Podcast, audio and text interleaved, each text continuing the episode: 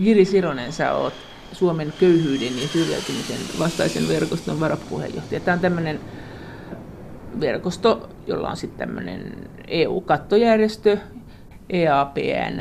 Ja eikö teidän jäsenpohja on lähinnä järjestöissä? Kyllä se Suomessa on järjestöissä ja monissa muissa maissa kanssa. Tämä on ikään kuin köyhyysverkostojen köyhyysverkosto. Jäsenmaiden köyhyysverkostojen köyhyysverkosto. Juuri näin. Ja toki sitten niin näiden verkostojen jäsenyhteisöissähän sit on myös ihmisiä, yksittäisiä ihmisiä paljon jäseninä, että sitä kautta niin miljoonia ihmisiä on kytkeytynyt tähän. Miltä tämä näyttää siis EU-köyhyys? Se ei näytä kauhean hyvältä. Tässä on ollut vuodesta 2010 asti Eurooppa 2020 strategia voimassa, jonka niin kuin yksi 5 päätavoitteesta on vähentää köyhyyttä, ja 2010 oli myös EUn köyhyyden ja syrjäytymisen vastainen teemavuosi, ja siitä eteenpäin köyhyys on EU:ssa talouskriisin, sosiaalisen kriisin myötä kasvanut. Nyt ehkä ihan viime vuosina se on taas hieman laskenut, mutta nämä ylevät periaatteet ja tavoitteet ja teemavuodet ei ole tuottanut sitä lupausta, mikä niissä on ollut. Ja sen sijaan talouskestävyys, velkakestävyys, tämmöiset asiat on ajaneet näiden sosiaalisten asioiden ohi. Mutta sitten toisaalta on myös tämmöisiä yksittäisiä aloitteita. Tällä hetkellähän EU:ssa käydään komission aloitteesta keskustelua ylipäätänsä koko Euroopan tulevaisuudesta, niin siihen liittyen on niin kuin monia kysymyksiä, niin kuin esimerkiksi Euroopan sosiaalisten oikeuksien pilari ja EMUn kehittäminen, jotka heijastuu meihin ja voisi olla vielä mahdollisuuksia kääntää tätä Eurooppa-projektin suuntaa sosiaalisempaan suuntaan. No Suomessa, kun katsoo noita tilastoja, niin Suomessahan mehän ollaan itse asiassa ihan tämmöisiä kärkimaita sen suhteen, että meillä on köyhyyttä. Tein vähän, mutta siis vähemmän kuin monissa muissa maissa. Kyllähän se näin on, ja kyllähän Suomi monenlaisissa hyvinvointi- ja muissakin niin kuin asioissa sijoittuu ihan niin kuin maailman kärkimaiden joukkoon. Mutta sitten toisaalta kyllä Suomessa on kuitenkin niin monia myös huolestuttavia ja ehkä muista, ehkä Pohjoismaista ja jostain muista EU-maistakin poikkeavia juttuja. Meillä on kasvanut esimerkiksi tuloerot 90-luvulta hyvin voimakkaasti, myös köyhyys on kasvanut voimakkaasti. 90-luvun suuren laman pitkästä varjosta puhutaan, eli silloin niin pysyvästi työelämästä syrjäytyi aika iso joukko ihmisiä, ja se synnyttänyt taas ylisukupolvista köyhyyttä. Ja nyt tässä viime aikojen talouskriisissä on myös ehkä vähän samanlaisia pelkoja olemassa. Esimerkiksi tällä hetkellä pitkäaikaistyöttömyyden määrä on ennätyslukemissa, ja siihen ei ole puututtu tälläkään kertaa. Niin. Kun köyhyydestä puhutaan, on myös syytä aina keskustella siitä, että miten köyhyys määritellään. Ja Euroopan komissio ja YK käyttävät köyhyysrajamittarina 60% tasoa mediaanitulosta. Eli jos esimerkiksi kaikki suomalaiset asetetaan järjestykseen sillä perusteella, minkälaiset tulot heillä on, niin se, joka on siinä jonossa keskimmäisenä, niin hänen tuloistaan 60% alittava osa ihmisistä on tämän komission ja EUn köyhyystulotason alapuolella. Mutta se ei suinkaan ole ainoa tapa mitata tätä asiaa. Suomen köyhyyden ja syrjäytymisen vastaisen verkoston varapuheenjohtaja Jiri Sironen. Joo, se on hyvin yleinen määritelmä ja myös EU:ssa käytössä, mutta sitten EU:lla on myös tämmöinen vielä laajempi köyhyys- ja syrjäytymisriski määritelmä, joka muun muassa sitten tässä Eurooppa 2020 strategiassa on se, millä tätä köyhyyttä ja sen kehitystä seurataan. Ja tämä köyhyys- ja syrjäytymisriski koostuu sitten 3 eri indikaattorista, josta yksi on tämä 60% mediaanitulosta, joka on tämä köyhyysriski-indikaattori. Toinen näistä indikaattorista on kotitalouksien vajaatyöllisyys, ja 3. on sitten vakava aineellinen puute. Ja sitten tässä vakavassa aineellisessa puutteessa, koska se koostuu tällä hetkellä noin 9 tällaisesta asiasta, että onko varaa tuohon ja tuohon niin kuin hyödykkeeseen tai terveelliseen ateriaan tai näin. Ja nyt sitä ollaan hieman muuttamassa niin, että siinä on 13 tällaista asiaa tulevaisuudessa, niin siinä on ehkä myös tämmöisiä ikään kuin absoluuttisen köyhyyden määritelmiä. Eli vakava aineellinen puute, se lähestyy tämmöistä absoluuttisen köyhyyden määritelmää, kun taas sitten tämä 60% on aina suhteellinen. No miten tämä absoluuttinen, tämä vakava aineellinen puute, onko sekin lisääntynyt EU:ssa? se ei ole lisääntynyt koko EUn alueella, se on pysynyt suurin piirtein samoissa tässä nyt näin 10 vuoden aikana, mutta joissain EU-maissa ja näissä, just näissä Etelä-Euroopan kriisimaissa se on lisääntynyt vahvasti. Ja kyllähän tässä muutamia vuosia sitten ehkä tämän niin kuin EUn talouskriisin synkymissä vaiheessa 2014 ja näin, niin Punaisen Ristin edustajat jo käyttivät puheenvuoroja, jossa kertoivat ikään kuin, että jossain esimerkiksi Kreikassa on ihan tämmöisiä niin kuin enemmänkin kehitysmaissa. Nähdään nälkää ja on semmoisia jo hävitettyjä tauteja uudelleen esiintynyt ja ikään kuin tällä tavalla ihan kriisit alueeksi suurin piirtein julistivat. Kun vertaa Suomea muihin EU-maihin, niin meillähän on alempana nämä lapsiköyhyys ja työssäkäyvien köyhyys. Joo, työssäkäyvien köyhyys on koko EUn alhaisessa, se taitaa olla vain jotain 3,7%. Jos sä oot töissä, niin tämä riski suistua niin kuin kovaan köyhyyteen, niin se on pieni. Kyllä, suhteessa niin kuin koko EU:hun ja ehkä myös ylipäätänsä työn ehdot ja työn tekemisen tavat. Ei ole sillä tavalla sen tyyppiset pätkätyöt ja tämän tyyppiset työt, mitä ehkä pitää ihmisten tehdä useampiakin, jotta edes tulisi toimeen, niin ei ole meillä niin yleisiä, onneksi. Missä tämä työköyhyys on pahin? Käsittääkseni se on niin monissa näissä Etelä-Euroopan maissa.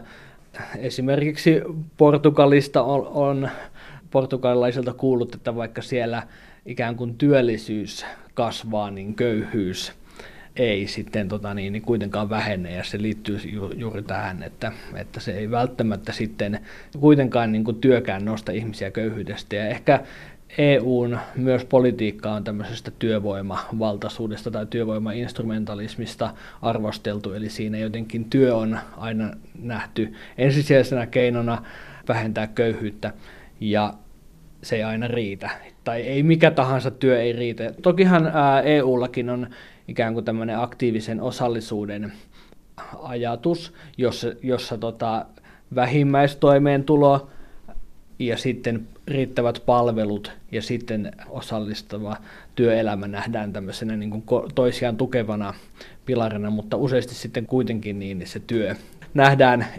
niistäkin sitten ensisijaisena. No mites EU sitten, nyt jos EU kuitenkin taistelee köyhyyttä vastaan, niin onko sieltä tullut mitään kommentteja siihen, että miten joku, jos tosiaan Portugalissa vaikka sä teet töitä, niin palkkataso on niin pieni, että sä oot edelleen aina vaan köyhä. Onko sieltä tulossa mitään tavoitteita siihen, että olisi joku minimipalkka?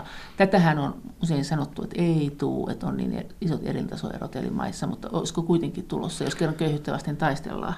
No kyllä, se on yksi asia, mikä on vahvasti keskustelussa, ja tämä Euroopan sosiaalisten oikeuksien pilari, joka on nyt sitten tämän nykyisen Jean-Claude Junckerin komission keskeinen tämmöinen sosiaalialan aloite, niin ja josta pitäisi nyt tänä keväänä olla tulossa uusi versio tai reflection paper komissiolta ihan tässä huhtikuun lopussa, niin siinä ensimmäisessä versiossa, joka vuosi sitten julkaistiin, niin siinä oli 20 politiikan alaa ja siellä oli myös nämä vähimmäispalkat mukana. Ja nyt alkuvuodesta olleessa komission tämmöisessä korkean tason seminaarissa myös tästä Euroopan sosiaalisten oikeuksien pilarista, niin Jean-Claude Juncker omassa loppupuheessaan sanoi, että kaikkiin EU-maihin pitäisi tulevaisuudessa tämän pilarin kautta tulla sekä vähimmäistoimeentulo, että sitten myös sitten vähimmäispalkka.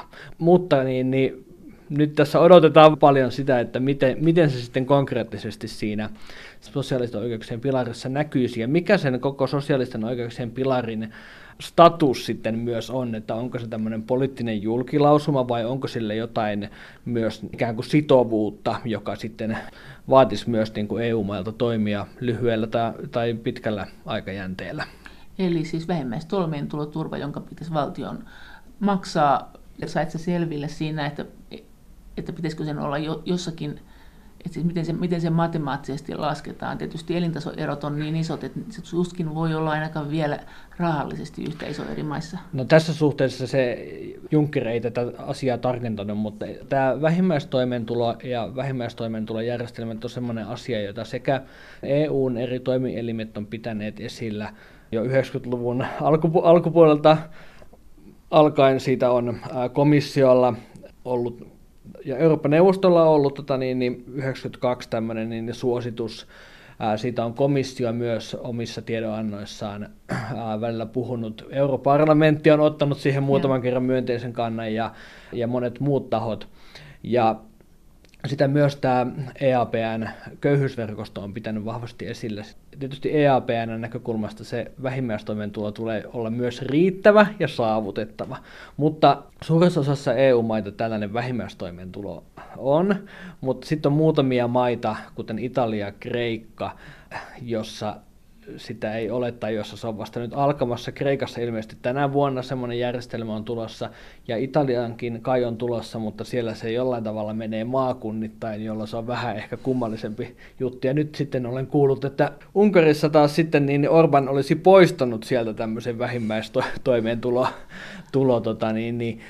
järjestelmän, joten siinä suhteessa aina ei tämä kehitys mene yhteen suuntaan. Suomen köyhyyden ja syrjäytymisen vastaisen verkoston varapuheenjohtaja Jiri Sironen. No entäs sitten tämä palkka, miten sen kanssa? Tällä hetkellähän on kaiken näköistä niin kuin työllistämistyötä ja muuta, että ihmiset käy kyllä töissä, saattaa saada suunnilleen 9 € päivä tai jotain. Tosi vähän, eikö näin ole Suomessakin? No kyllä joo.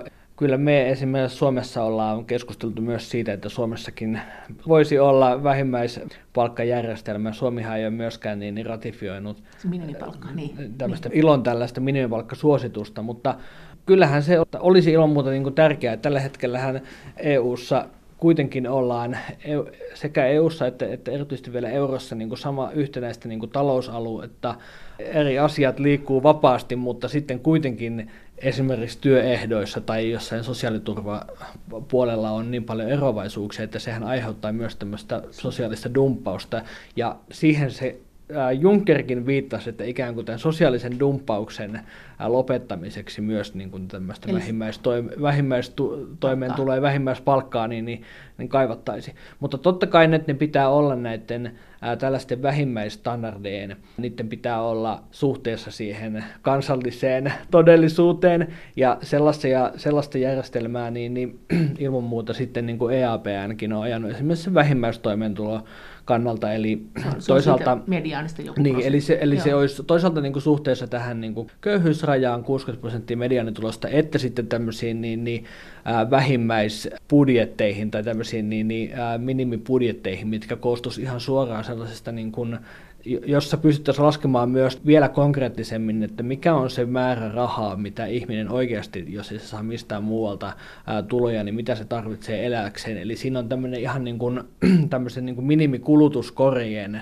laskeminen, ja siinä on itse asiassa tapahtunut EU-tasolla myös kehitystä lähivuosina, että on ollut viitebudjetteen laskemishankkeita ja projekteja, ja niitä on käsittääkseni lähes jokaisessa EU-maassa niin viety eteenpäin. Siinä on monia nyansseja, mutta muun muassa yksi on se, että siinä sitä rakentaessa käytetään myös ihmisten oikeita niin kuin kokemuksia, eli myös ihmiset osallistuu. Ja EAPN haluaisi, että myös erityisesti vielä köyhyyttä kokeneet osallistuisivat näihin, sen määrittelemiseen, että onko tietty rahamäärä sitten vielä oikeasti riittävä. No mitä se tarkoittaa? Tämä sosiaalinen dumppaus tarkoittaa siis, eikö se tarkoita sitä, että hyödynnetään näitä elintasoja ja sosiaaliturvaeroja siten, että tietty summa palkkaa tai rahaa on iso summa toisessa maassa ja toisessa maassa se on pieni summa ja sitten voidaan... No näinhän se on, että esimerkiksi jos toisessa EU-maassa niin on pienet palkat ja sitten vielä niitä pitää pienenä osittain se, että siellä ei vaikka ole vähimmäistoimeentulojärjestelmää, jolla on niin kuin aina pakko ottaa millä ehdoilla tahansa suurin piirtein työtä vastaan, niin kyllähän se tarkoittaa sitä, että semmoisessa ympäristössä voidaan työtä teettää ihan toisenlaisilla ehdoilla ja siellä on halvempi esimerkiksi tuottaa toimia. Mä en tiedä, kuinka laajasta ongelmasta siinä on kyse, mutta eihän se voi olla millään tavalla järkevän yhtenäisen talousalueen ominaisuus, että tämmöisiä mahdollisuuksia on. Ja kyllähän nyt sitten, jos ajattelee EUta ja vielä euroa niin kuin talousalueena, niin tässä on taloudellisesti niin paljon ongelmia jo muutenkin talouskriisin suhteen ja niin kuin euron valuvikojen suhteen, että jos tällä alueella vielä sitten mahdollistuu sekin, että ei ole edes tämmöisiä yhteisiä perälautoja, niin kuin, jotain perälautoja. Ne ei ole yhteisiä, no. Mutta ne on ehkä, yhteisesti sovittuja, eli siinä sovittaisiin, että mikä se on suhteessa just siihen kansalliseen todellisuuteen. Sä oot kuitenkin tämän Suomen köyhyyden ja syrjäytymisen vastaisen verkoston, sä oot varapuheenjohtaja, mutta sä oot se, joka vastaa täällä näistä enemmän näistä EU-asioista, mutta pelkäät sä sitä, jos Suomessa on suht hyvä sosiaaliturva verrattuna moniin muihin EU-maihin ja keskimäärää huomattavasti parempi, niin tuleeko tämmöinen yhtenäistäminen jatkossa laskemaan Suomen sosiaaliturvaa, lisäämään meillä köyhiä niin, että kohta köyhyysprosentit olisi tasan eri EU-maissa? En mä siihen usko, ja se pitäisi myös ilman muuta kaikki nämä asiat, millä tavalla näistä myös näistä niin sosiaalisista asioista sovittaisiin, niin pitäisi tehdä niin, että niissä myös sovitaan siitä, että nämä yhteiset käytännöt ei saisi myöskään niin kuin kansallista sosiaaliturvaa vähentää. Että ne ei ole maksimeita, vaan on minimeitä. Niin.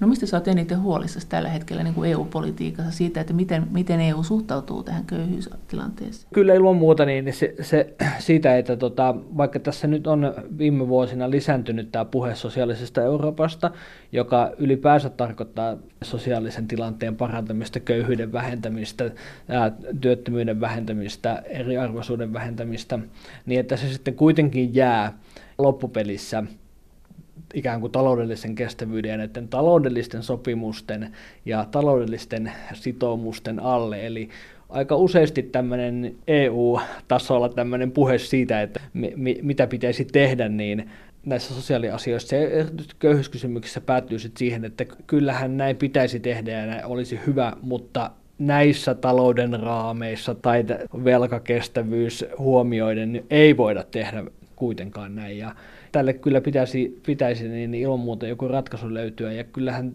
tämä viime aikojen kehitys myös näyttää siltä osittain, että jos ei sille mitään tehdä, niin tässä nousee erilaisia äänenpainoja, oikeistopopulismia, myös ehkä sellaisia näkökantoja, että ylipäänsä koko niin kuin EU-projekti ei nauti oikeutusta tai EUsta eroavia voimia, jos niitä ei jollain tavalla niin kuin ratkaista tätä talouspolitiikan ja sosiaalipolitiikan balanssia ja talouskestävyyttä ja sosiaalista kestävyyttä. Mutta entäs se sosiaaliturva sitten muuten? Ja miten tämä on tämä, mikä tämä on tämä Saksa? Saksaa pidetään aina meidän talousveturina. Miten sä näet, kun sä puhut tässä työstäkäyvien köyhyydestä, niin tämän Saksan työvoimapolitiikan, että siellähän kuitenkin on ollut semmoinen systeemi, että on ollut velvoite käydä hallalla töissä. Kyllä joo, ja siellä on myös sitten syntynyt sitä kautta työssäkäyviä köyhiä miljoonittain, että siinä ehkä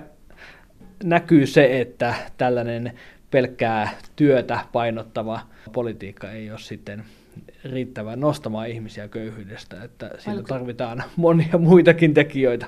Entäs tämä, mistä ihmiset nykyään sanotaan usein, että ei EU voi olla koko maailman sosiaalitoimisto, että jos tänne tulee muuttoliikettä muualta, pakolaisia ja niin edelleen, niin se syö meidän sosiaaliturvaa, että siitä menee iso osa siihen. Miten sä näet tämän pakolaistilanteen tässä köyhyyskeskustelussa?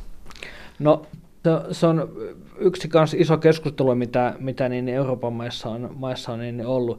Toisaalta sitten taas on niin, että niin EU:ssa taas niin kuin Suomessakin vaikka syntyvyys vähenee, ja toisaalta se, että niin Eurooppaan on tullut turvapaikanhakijoita ja pakolaisia enemmän, niin se antaisi myös ehkä mahdollisuuden Euroopalle ikään kuin tulevaan talouskasvuun ja tulevaan kukoistukseen, mutta se toki riippuu hirveän paljon siitä, miten se asia hoidetaan, ja tällä hetkellä siinä suhteessa mennään aika synkissä vesissä, että tässä on tullut tämmöistä vastakkainasettelua niin eri ihmisryhmien välillä. Ja tavallaan ehkä se EU, niin talouspoliittinen vahvuus ja ne reunaehdot siellä Maastrichtin sopimuksen ja talous- ja kasvu- ja vakaussopimuksen nämä talousehdot, budjettikuriehdot ja nämä, niin ne aiheuttaa tavallaan sen, että ja on aiheuttanut sen, että niin se kansallisen sosiaalipolitiikan liikkumavara on pienentynyt, kun sieltä jos sanotaan vaikka niin kuin Suomenkin osalta, että ei voi ottaa enempää velkaa tai ei voi kasvattaa niin edes vaikka väliaikaisesti jotain sosiaalibudjettia, koska nyt tulee velkarajat vastaan, niin silloin ollaan semmoisessa vaihtoehtoehdottomuuden tilassa, että helposti alkaakin syntymään semmoista keskustelua, että sittenhän jos tänne tulee uusia ihmisiä, niin he ovat sitten samojen tukien tai muiden varassa, mutta nämä asiat ei niin onneksi ole tämmöistä niin nollasummapeliä. Esimerkiksi eilen kuulin siitä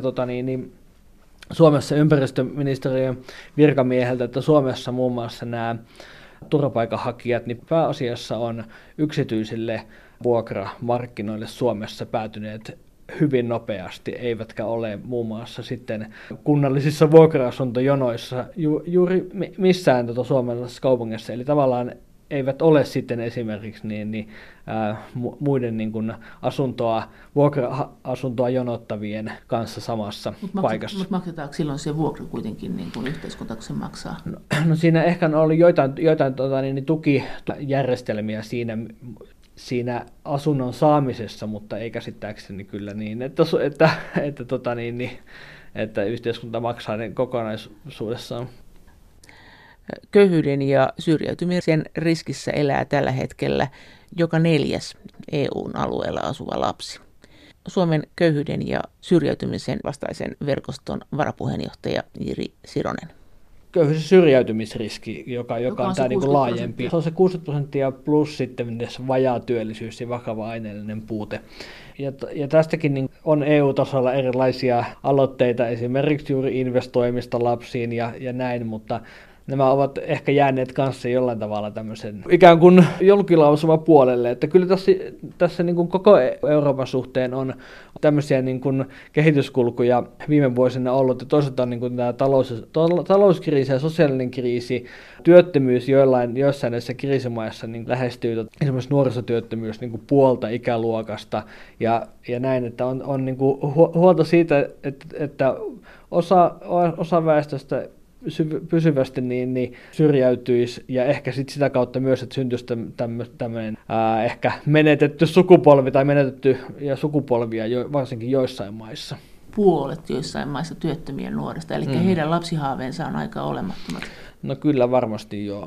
No miten sitten, jos EU:ssa ollaan kuitenkin sitä mieltä, että lapsiköyhyydelle on tehtävä jotakin, niin mistä EU lähtee, kun EU puhuu lapsiköyhyydestä, että mitä sen suosittelee? Tässäkin asiassa, jos ajatellaan sitä niin kuin laajaa köyhyys- ja syrjäytymisriskiä, niin toki se tarkoittaisi myös ihan niin kuin perusturvan parantamista hyvin monissa maissa. Se tarkoittaisi niin työllisyyden parantamista, palveluiden parantamista, investoimista palveluihin. Euroopassa niin nyt on julkiset investoinnit, niissä sillä puolella mennään edelleen ikään kuin säästöliekillä tai säästömerkeissä, ja siinä suhteessa niin ihan laajasti ottaen se on ehkä se niin kuin ikään kuin laaja viesti, että pitäisi enemmän saada myös julkisia investointeja ja myös sitten erilaisia sosiaalisia investointeja. Tehdä, koska on talousohjaus. Niin. Eli tavallaan juuri niin kuin tässä tullaan taas siihen niin talouden ja niin sosiaalipolitiikan ikään kuin ristiriitaan. Mutta se tarkoittaa käytännössä sitä, että tämmöinen lapsiköyhyys, jos köyhyys vähenee, niin silloin lapsiköyhyyskin vähenee. Ja näin, mutta toki kyllähän siihen tietysti täsmäaseitakin sitten niin pitää vielä erityisesti olla, eli juuri investoiminen varhaiskasvatukseen, investoiminen erilaisiin perheisiin kohdistuviin palveluihin ja muihin, ja erityisesti vielä sitten sosiaaliturvaan, vanhempien sosiaaliturvaan ja näin, niin sehän olisi niin ilman muuta sitten täsmäase myös. Se valuu lapsille, taikka sitten ei valu lapsille hyvinvointina, mutta vanhuksillehan ei tietenkään, tämä ei ole näin helppoa sitten, että ajateltaisiin, että jos yleinen tulotaso nousee, niin vanhustenkin tulotaso nousee, että jos ne eläkkeet on tietynlaiset. Kyllä, mutta siinäkin yhtenä ikään kuin lääkkeenä tätä vähimmäistoimeentuloa, erityisesti niissä maissa, missä ei sitten eläkkeet koske kaikkia, eli jonkinlaista tämmöistä takueläkettä niissä puitteissa myös sitten. Miten kun sä oot siellä kokouksissa, teitä on eri maista teitä ihmisiä, muodostuuko sulle jonkunnäköinen kuva siitä, että minkälaiset ne köyhyyden kasvot on eri maissa? Ilman muuta, niin toisaalta meilläkin esimerkiksi tässä EU-inkluusion strategisessa työryhmässä on väkeä 31 maasta, niin ne parhaimmillaan tässä verkostossa on tosiaan, niin kuin tämä on EU-takin laajempi, niin porukka on sen verran paljon, että aina ei ihan kaikkia asioita kerätä niin kuin alusta loppuun asti käsittelemään tai pureksimaan, mutta on hyvin erilaisia yksityiskohtia, esimerkiksi asumiseen liittyen voi olla hyvinkin niin kuin erilaisia tilanteita, jossa vaikka Irlannissa asuntokupla ja talouskriisin jäljiltä ei ole olemassa oikein niitä rakennuttajia eikä muita, ja siellä on niin kuin yksi-kaksi tullut sitten huutava asuntopula, erilaisia yksityiskohtia, mutta myös sitten miten ylipäänsä vaikka kansalliset hallitukset ja ministeriöt esimerkiksi kuulee omia kansalaisiaan tai ottaa mukaan myös esimerkiksi näihin EU-prosesseihin, että joissain maissa parhaimmillaan köyhyysverkostolta saatetaan ja sosiaali- ja terveysalan järjestöltä saatetaan pyytää ihan niin kirjallista kommenttia vaikka johonkin kansalliseen uudistusohjelmaan, joka kerran vuodessa julkaistaan liittyen tähän Eurooppa 2020 strategiaan, ja sitten jossain toisella sanotaan, että eihän tämä asia kuulu teille, tai tämähän on vaan hallituksen kirjoittama paperi. Ja myös se, että millä tavalla näistä keskustellaan. Sitten jossain maissa ehkä tuntuu, että on vielä ehkä enemmän semmoista, ehkä Itä-Euroopan maissa sellaista, ehkä myös jonkin verran semmoista niin kuin intoa siihen, että EUsta varmasti voisi tulla hyviä ajatuksia ja hyviä ikään kuin kehitystä, ja sitten taas, jos ajattelee vaikka jotain Espanjaa, Portugalia, niin tässä kun oli hetken aikaa sitten tilanne, että EU-komissio harkitsi sitä, että antaisiko näille maille tämmöisen niin kuin sakon siitä, että talouskriteerejä rikkoo tai ei ole tavoiteltu, niin sieltä tuli kommentteja köyhyysverkoston piiristä, että siellä kun väestö positiivisesti suhtautuu yleisesti ottaen EU-hun, niin sitten voisi vielä viimeisetkin ikään kuin toivot mennä tavallaan, että jos ajattelee suhtautumista myös EU-hun, niin hyvin, hyvin erilaisia. Eikö EU kuitenkin, onhan se antanut huomautuksia siitäkin, että köyhien asioita ei ole huomioitu? No kyllä joo, näihin ylipäätänsä niin kuin sosiaalikysymyksiin ja myös köyhyyskysymyksiin liittyen, niin on ollut viime vuosina enemmän näitä maakohtaisia suosituksia, mutta sitten toisaalta taas tässäkin niin kuin tullaan siihen EU-politiikan niin kuin ristiriitaisuuteen, että toisaalta suositusten ja tällaisen ikään kuin pehmeämmän koordinaation puitteissa niin kuin suositellaan ja toivotaan, että tehtäisiin tätä tuota, mutta sitten toisaalta kun tullaan siihen lopulliseen johtopäätökseen, että mitä nyt sitten niin kuin pitää tehdä, niin niihin ei välttämättä sitten olekaan pelivaraa. Ja yksi ehkä semmoinen äärimmäinen esimerkki, mutta niin kuin kuitenkin paljon puhuva on niin kuin tämä Kreikan kohtelu. Että toisaalta ollaan niin kuin huolissaan siitä, että siellä köyhyys kasvaa, ollaan huolissaan siitä, että siellä ei ole tämmöistä vähimmäistoimeentuloa, ja sitten niin kuin toisaalta vaaditaan taloussopeutusta hyvinkin vahvasti. Mitkä on muut kuin Kreikka semmoisia nyt kriisinpisteitä, että on semmoista niin tosi pahaa köyhyyttä? Näitä Etelä-Euroopan kriisimaita nyt tietyllä tavalla on ollut niin kuin Espanja, Portugali, sitten Irlanti myös, mutta sitten kyllä, jos ajattelee kokonaisuudessaan niin kuin köyhyyden suhteen, niin tietysti niin kuin Romania, Bulgaria ja tämmöiset maat on myös siellä. Mutta myös Itä-Euroopassa on niin kuin aika paljon vaihteluita. Esimerkiksi niin kuin taas sitten vaikka Puola on niin kuin semmoinen, jossa niin harvojen EU-maiden osalta niin kuin nämä Eurooppa 2020 strategian köyhyystavoitteet niin kuin jo alta aikayksikön saavutettiin. Mutta toki siellä sitten on niin kuin lähtötaso erilainen ja on ollut esimerkiksi jotain aineellista köyhyyttä niin kuin enemmän ja näin. Ja sitten vielä tuohon köyhyyteen, niin miten Saksa? Mikä on Saksan tilanne tällä hetkellä köyhyyden suhteen? Ja miten sä näet sen, että minkä tyyppistä köyhyyttä siellä on? Työssäkäyntiköyhyys? No se työssäkäyvien köyhyys on ollut se, mikä julkisuudessakin on paljon ollut joka johtuu siitä niiden Agenda 2010 ohjelmasta ja niistä minijobseista osittain, että ne on ikään kuin valinneet talousmallia, jossa palkat ei toisaalta nouse ja sitten tehdään myös niin lyhyitä päiviä ja jossa osittain yhteiskunnan tuella tehdään tällaista pienipalkkaista työtä. Mutta käsittääkseni sielläkin on nyt ne sosiaalidemokraatit etulinjassa, jotka ovat olleet luomassa sitä systeemiä, ne ovat sitä niin kuin alkaneet myös kritisoida. Että saa nähdä, että voisiko sielläkin olla tässä suhteessa tapahtumassa jotain muutosta. Eli myöskin silloin tätä työssä käyvien köyhyyttä, niin silloinhan se tarkoittaa, että silloin todennäköisesti myös lapsiköyhyyttä. Kyllä, sillä on suhde siihenkin. No kun sanoit tuossa äsken, että Puola toteutti sen EU 2020-strategian, jossa oliko se 20 miljoonaa köyhyyden ja syrjäytymisen uhkan alla tai syrjäytymässä olevia ihmisiä, niin piti nostaa siitä tilasta. Niin. Ja ne teki sen heti. Tekikö mikään muu maa? Kyllä muutamia muita maita on kanssa, jotka siinä on onnistunut, mutta suurimmaksi osaksi niin ei. Sinällähän tätä niin kuin strategia-aikaa on vielä muutama vuosi jäljellä, mutta kun ei olla edes lähellä sitä lähtötasoa vielä, niin se, että sitä oikeasti sitten mentäisiin 20 miljoonaa niin kuin alaspäin, niin tuntuu mahdottomalta. Suomen köyhyyden ja syrjäytymisen vastaisen verkoston varapuheenjohtaja Jiri Sironen. Mitä sä mietit eniten, kun sä mietit EUta köyhyyttä? Kyllä mä mietin sitä, että miten sen talouspolitiikan ja ylipäätänsä sen koko EUn ison politiikan viritys, mikä sen suhde on siihen.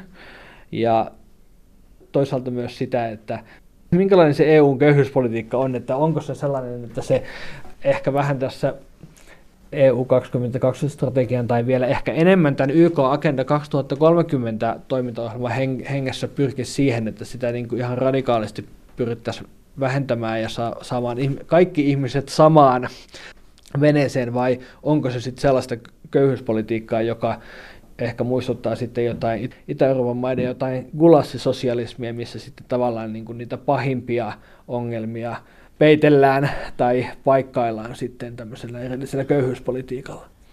Tämmöinen kohdennettu köyhyyspolitiikka on tietysti hyvä niin yleisesti ottaen siihen, että kaikista niin kuin heikoimmassa asemassa olevia asemaa voidaan niin hetkellisesti helpottaa, mutta kyllähän joka tapauksessa niin muun ja myös tämän EAPN-verkoston niin kuin näkemys olisi se, että yleisesti ottaen eriarvoisuutta pitäisi pyrkiä vähentämään, mitä tasa-arvoisempi yhteiskunta yleisesti olisi, niin sitä paremmin kaikki yleisesti voisi, ja siinä suhteessa nämä kysymykset on tärkeimpiä, ja jopa ihan siihen asti, että voi sanoa, että niin kuin nämä EU-maat, joissa on tämmöiset kaikista niin korkeimmat sosiaaliset standardit, nämä on myös parhaiten menestyneet tässä talouskriisin oloissa, myös ehkä taloudellisesti.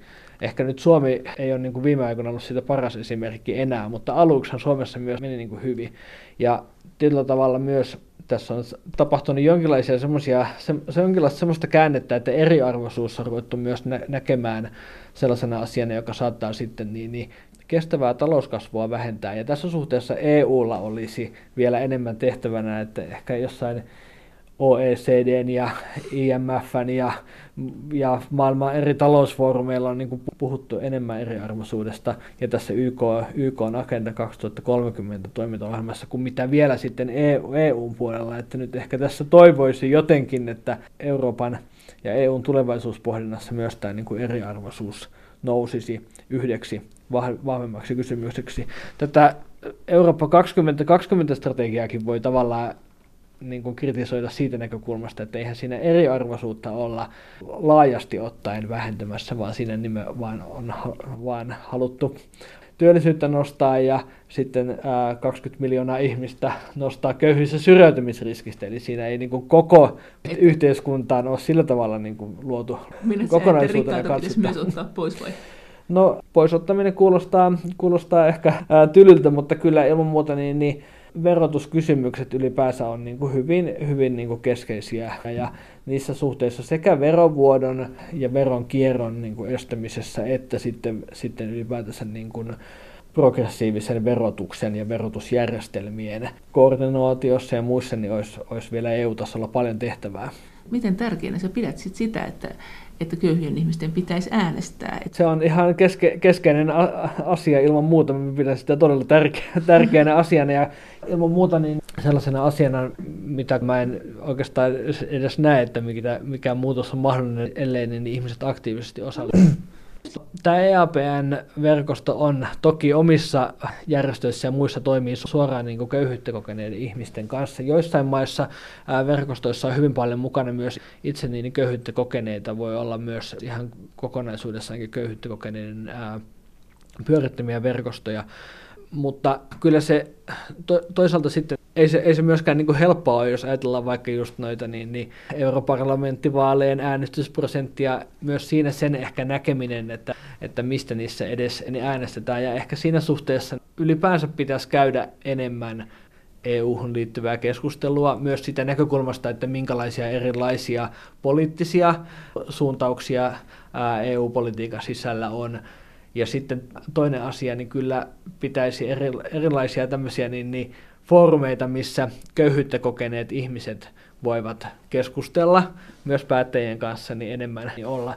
EU-tasolla EAPN on järjestänyt yhteistyössä EU-komission kanssa nyt jo 15 vuotta tämmöisen köyhyyttä kokeneiden tapaamisen, mihin jokaisesta EU-maasta sitten osallistuu muutaman hengen delegaatio köyhyyttä kokeneita ihmisiä keskustelemaan komission virkamiesten, europarlamentti-edustajien kanssa.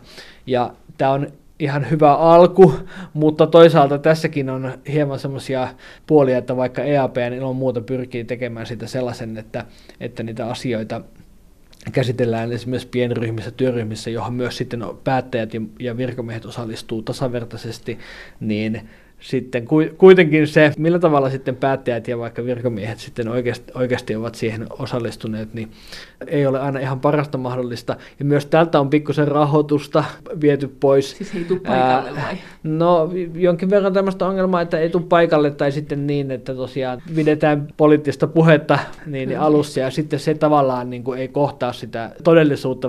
No entä sitten tähänkin ohjelmaan tulee tämmöistä palautetta, että kuuntelijat sanoo, että tämä on vaan näin, että meitä ihmisiä on liian paljon, ei tule koskaan työvoimapulaa, kuitenkaan me ei saada koskaan töitä, meitä ei tarvita, meitä on liikaa, tämä tulonjako on jotenkin järjestettävä. Ihmisille, jotka ei tee töitä, koska kaikille ei riitä. Mitä sä tähän sanot? Kyllä tässä suhteessa niin pitää niin kuin miettiä myös isosti uudella tavalla ylipäätänsä sitä, että miten me tuotanto, työ ja sosiaaliturva järjestetään. Ja EAPN on tämä vähimmäistoimeentuloa ajanut ja se on ehkä semmoinen niin kuin ensimmäinen askel, mutta sitten sitäkin voitaisiin viedä ehkä sitten johonkin perustulon suuntaan tulevaisuudessa, mikä sitten osittain vastaisi myös siihen kysymykseen ehkä, että kaikille ei välttämättä niin kuin jatkuvasti löydy töitä. Sitten myös semmoinen asia, mikä on Suomessa tullut meidän EAPN-Finin kansalaistoimintaryhmän puitteissa keskusteluun, niin jota ei sitten kauheasti ole viime aikoina käyty, niin kuin ehkä noin muuten, niin on työajan lyhentäminen ja se, että työtä jaettaisiin. Eli tämmöisiä sinällään ei mitään niin kuin täysin uusia ajatuksia, mutta niin semmoisia, mitä ehkä nyt pitäisi miettiä tästä niin kuin uudesta näkökulmasta, kun puhutaan digitalisaatiosta, robotisaatiosta, automatisaatiosta ja niin edelleen, niin miksei sitten puhuta myös keinovalikoimassa edes noin niin kuin yleisellä tasolla pohdita myös sitä työn jakamista vahvemmin. No entäs tämä vakaus? Miten ihmisten elämään saa vakauden? Tuntuu kuitenkin, että kauhean suuri osa ihmisistä haluaisi sen vakauden. Kyllä tietysti niin kuin tämmöinen perustulo ollessaan niin kuin riittävä, niin voisi myös sitä asiaa auttaa. Se auttaa sitä monella tavalla, koska se toisi sitä vakautta, se toisi ehkä myös semmoista jonkinlaista niin ehkä henkistä rauhaa siihen, että voisi kasvattaa lapsia tai voisi vaikka miettiä ylipäänsä rakentaa tulevaisuutta niin kuin rauhassa, mutta tässä suhteessa niin esimerkiksi siitä, että tätä niin kuin erilaista niin kuin, tämmöistä niin kuin negatiivisten sanktioiden kautta tulevaa aktivointia ja erilaista niin kuin hyppyyttämistä ja muuta, niin sitä tuntuu olevan entistä enemmän ja aika jännä tämä Suomenkin tilanne, että toisaalta niin kuin tästä perustulokokeilusta, joka nyt sinällään ei ole edes oikeastaan perustulokokeilu ja siinä on hyvin niin rajatusta joukosta se pieni kohderyhmäkin otettu siihen, niin sitä pidetään kauhean paljon esillä, vaikka sitten samalla on tämmöisiä aktiivimalleja ja osallistumistuloja ja muita mietitään, missä on ihan taas sitten toisenlaisia, että ei oikein. Tässä aika monen suuntaan ikään kuin tällä hetkellä näitä asioita niin pohditaan ja vähän ristiriitaisesti. Suomen köyhyyden ja syrjäytymisen vastaisen verkoston varapuheenjohtaja Jiri Sironen. Siis miten se menee eri maissa sitten, että miten se syrjäytymisriski eroaa? Missä se vähenee ja missä se lisääntyy? Puolassa, Romaniassa ja Slovakiassa on eniten onnistuttu vähentämään köyhyys- ja syrjäytymisriskejä, kun taas sitten Kreikassa, Espanjassa ja Virossa köyhyys- ja syrjäytymisriski on eniten kasvanut nyt tämän strategian aikana. Puolassa yleisesti ottaen nyt on niin kuin talouskasvua ollut noin niin kuin muutenkin. Slovakiassa ja Romaniassa lähtötaso on varmaan ollut huono, ja sitten taas niin Kreikka ja Espanjahan nyt on noita Etelä-Euroopan kriisimaita. Viro luultavasti on tehnyt niin kovia talouspäätöksiä, että saadakseen talouden kuntoon, niin niillä on sitten mennyt muita asioita siellä huonosti. Oletko koskaan jutellut virolaisten kanssa, että miten ne sanoo? Eikö sielläkin ole niin vähän paineita toisenlaiseen talouspolitiikkaan? No kyllä, ja siellä on ehkä jonkin verran siinä suhteessa tapahtunut käänteitäkin. Siellä esimerkiksi on enemmän puhuttu progressiivisesta verotuksesta kuin aikaisemmin tasaveromaahan se sinällään on. Mutta kyllä siellä esimerkiksi Suomea katsotaan niin kuin monessa asiassa esimerkkinä, ja siinä suhteessa voisi nähdä, että tässä tietysti Suomen ja Viron talousalueet ehkä muutenkin on viime aikoina limittynyt, niin myös siinä suhteessa uskoisin, että haetaan enemmän tulevaisuudessa pohjoismaista vaikutteita.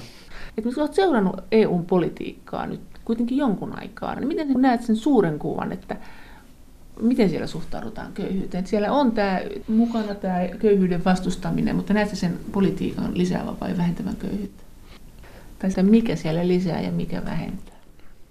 Köyhyys on ylipäänsä EU:ssa on voimakkaasti mukana siinä politiikassa. Se on näissä strategioissa ja muissa mukana, ja siinä on alituinen jännite siitä, että voiko se köyhyyden vähentäminen ajautua tällaiseen perinteisempään köyhyyspolitiikkaan, jossa vaan ikään kuin tuetaan köyhiä, vai onko se sellaista köyhyyden vähentämistä, jossa pyritään myös laajemmin tasa-arvoisempaan yhteiskuntaan, ja siinä suhteessa myös minkälaista sosiaalipolitiikkaa, yhteiskuntapolitiikkaa, talouspolitiikkaa, veropolitiikkaa tehdään laajemmin, niin se on hyvin keskeinen kysymys, ja tässä suhteessa myös Euroopassa eletään aika mielenkiintoisia aikoja.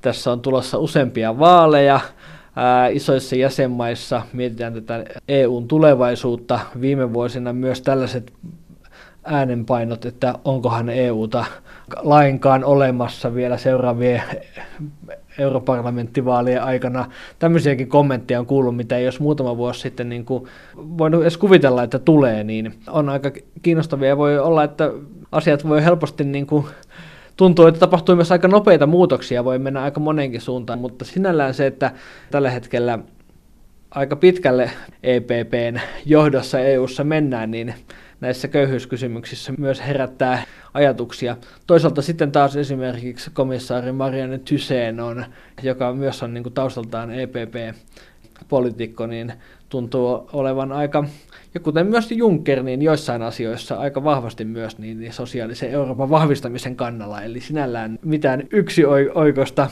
poliittista linjaa tässäkään suhteessa en tiedä, onko olemassa. Niin, EPP on tämä, jossa meillä on kokoomus, tämä ryhmittymä, joka on nyt isoin siellä. Näitkö, kun parlamenttivaalit tuli, että jotakin muutoksia olisi tullut johonkin suuntaan? Mihin suuntaan susta nyt? Kuitenkin, eikö näin ole, että edellinen parlamentti, edellinen komissio, se sanoi tässä äsken, että se talouspolitiikka oli tavallaan kovempaa kuin tämä nykyinen. Kyllä joo, ja tietysti se kriisi myös oli silloin pahemmin päälle, ja siihen ehkä vastattiin väärin. Nyt ehkä niistä kriisin virheistä on jonkin verran opittu ja tehty jotain muutoksia siinä suhteessa. Sitten toisaalta taas Junckerin komissio, vaikka osittain tämän köyhyyden vastaisen foorumin toiminnan, jos ei nyt lopettanut, niin muun muassa sen vuosittaiset tapaamiset muutti nimeltään osallistavan kasvun tapaamiseksi, jolla on tämä köyhyys häipy näistä nimistäkin. Toisaalta se on taas sitten käynnistänyt tämän Euroopan sosiaalisten oikeuksien pilarin keskustelun siitä. Eli tässä on aika monta palloa ikään kuin ilmassa, ja vähän jostain näkökulmasta niin näyttää siltä, että köyhyyskysymyksiä ei pidetä niin tärkeinä, niin toisesta näkökulmasta ehkä voi aueta uusi ikkuna sille, että ne voisi olla tärkeämpiä.